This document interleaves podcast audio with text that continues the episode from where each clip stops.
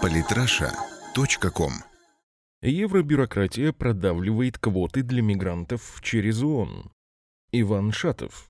Вряд ли кого удивило, что на прошедшем заседании Генассамблеи ООН была принята так называемая Нью-Йоркская декларация о мигрантах и беженцах, содержащая уже набившие всем оскомину пункты о необходимости охраны мигрантов и разделении ответственности между странами за миграционный кризис. ООН ежегодно принимает дюжины подобных деклараций, и мало кто ими руководствуется, что свидетельствует об упадке влияния организации. Во многом повторяет ее судьбу сегодня и ЕС. Несмотря на астрономическую финансовую поддержку со стороны таких, с позволения сказать, филантропов, как Дэвид Рокфеллер, оба проекта переживают непростые времена. Заседание Генассамблеи ООН превратилось в площадку для бесконечных, бесплодных и ни к чему не приводящих призывов, а Евросоюз, несмотря на все усилия истеблишмента, пока так и не приблизился к федерализации. Более того, выход Великобритании глубоко потряс сам фундамент ЕС. Причина этих процессов во многом заключается в нежелании лидеров государств передавать бразды правления страной в руки наднациональных организаций. При этом это совсем не означает, что через эти институты мировые вратилы уже не могут отстаивать свои интересы. Та же декларация о мигрантах и беженцах затрагивает весьма щекотливую тему беженцев, в которой речь идет об огромных деньгах. Так что вполне показательно, что функционеры постарались дать принятой декларации довольно пространные, но тем не менее любопытные оценки. рынки. Генеральный секретарь ООН Пан Ги Мун, в частности, заявил,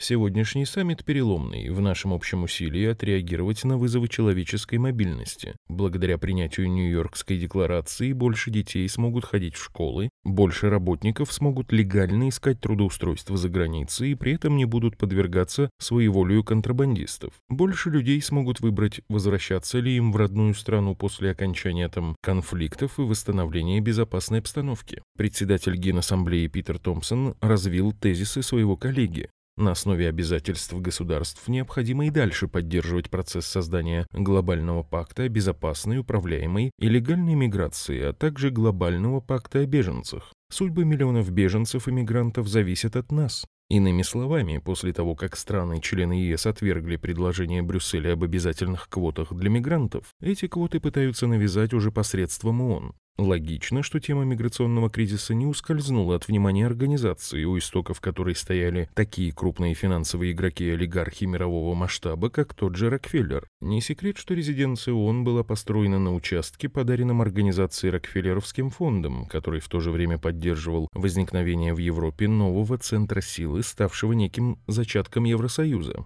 Принятая декларация содержит все клише, характерные для евробюрократии. Она осуждает ксенофобские настроения по отношению к мигрантам и поддерживает глобальную кампанию ООН, направленную против ксенофобии и расизма. А кроме всего прочего, усиливает глобальное управление над миграцией путем включения Международной организации по миграции IOM в структуру ООН. Декларация наверняка придаст уверенности всем наднациональным некоммерческим организациям, которые строят свой бизнес на мигрантах, но никак, по-видимому, не решит саму проблему. Удивительно, что в этой оперетке под эгидой ООН приняли участие вполне разумные политики, к которым можно отнести президента Чехии Милоша Земана, раскритиковавшего организацию за слабое участие в борьбе с международным терроризмом. Не надо оккупировать территории. Мы должны нападать на мозг, а не на тело террористических группировок.